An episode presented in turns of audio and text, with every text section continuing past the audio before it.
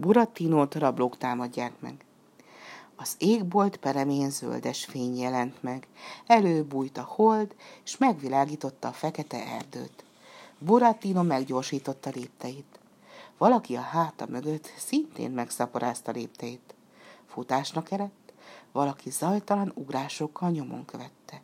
Megfordult. Ketten futottak utána, mindkettőnek zsák volt a fején, csak a szemük látszott ki belőle kis résen át. Az alacsonyabbik késsel hadonászott, a magasabbik pisztolyt fogott rá, melynek torkolata a végén tölcsésszerűen kiszélesedett. Jaj, jaj, sipította Buratinos, fürgé, mint a nyúl, a sötét erdő felé rohant. Állj, állj, kiáltottak utána a rablók.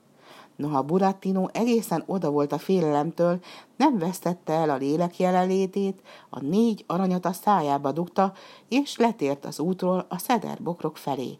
Itt azonban a két úton álló lecsapott rá. Pénzt vagy életet! Burattino tettette magát, hogy nem tudja, mit akarnak tőle, csak nagyokat szuszogott. A rablók a gallériánál fogva elkezdték rázni.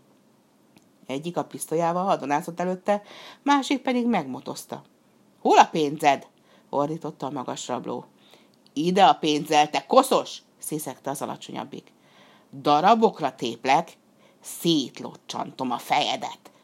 Buratino ilyetében úgy összerezent, hogy szájában megcsörentek az aranyak. Aha, szóval ott a pénzed, üvöltötték a rablók, a szádba dugtad. Az egyik megragadta Buratino fejét, a másik a lábát, és elkezdték dobálni, de ő még jobban összeszorította állkapcsát. Feje lefelé tartották, és fejét a földhöz csapdosták, mint hiába. Az alacsonyabb rabló egy nagy késsel szét akarta feszíteni Buratino állkapcsát. Már-már úgy látszott, hogy sikerül neki, de Buratino cselhez folyamodott, teljes erejéből megharadta a kezét. Csak hogy nem kéz volt az, hanem a kandúr mancsa. A rabló kandúr felordított. Buratino ebben a pillanatban, mint a gyík, kisiklott a kezéből, a söfény felé vetette magát, és beugrott a szúros szederbokrok közé. A töviseken ott maradtak nagdrágának és zubonyának foszlányai. Buratino átvergődött a sövényen, s futásnak elett az erdő felé. Az erdő színén a rablók ismét utolérték. Burattino nekifutásból belekapaszkodott egy himbálódzó foákba, s felmászott a fára. A rablók utána. Őket azonban akadályozta a mozgásban a fejükre húzott zsák. Burattino felkapaszkodott a fa tetejére, és áthintázta magát a legközelebbi fára. A rablók utána. Kettőjük alatt azonban leszakadt az ág, és a földre pottyantak. Amíg nagyokat nyögve feltápászkodtak, Burattino lemászott a fáról, nyakába szedte a lábát, és úgy futott, hogy a talpa se érte a földet.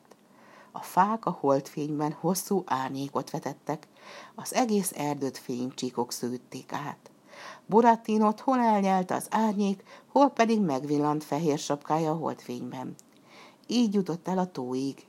A víztükre fölött úgy ragyogott a hold, mint a bábszínházban. Akár jobbra, akár balra fordult Burattino, mindenütt süperékes volt a talaj. Háta mögött pedig újból megrencsentek az ágak. Fogd meg, fogd meg! A rablók már csak nem utolérték, magasra ugrottak a nedves fűben, hogy megpillantsák Burattinót. Itt van! Burattinónak nem maradt más hátra, mint hogy a vízbe ugorjon. Ekkor észrevett a part közelében egy fehér hattyút, amint a fejét szárny alá dugva aludt. Buratino tóba vetette magát, lebukott a víz alá, és elkapta a hattyú lábát. Ho-ho! rezzent fel álmából a hattyú. Micsoda illetlen tréfa! Hagyja nyugton a lábam! Abban a pillanatban, amikor a rablók már Burattinónak a vízből kinyúló lába után kaptak, a hattyú széttárta hatalmas szárnyait, és méltóság teljesen átrepülte a tavat. Burattino a túlsó parton elengedte a hattyú lábát. A földre huppant, majd felugrott, és a muhos buckákon, nádason keresztül egyenesen a dombok fölött ragyogó nagy hold felé futott.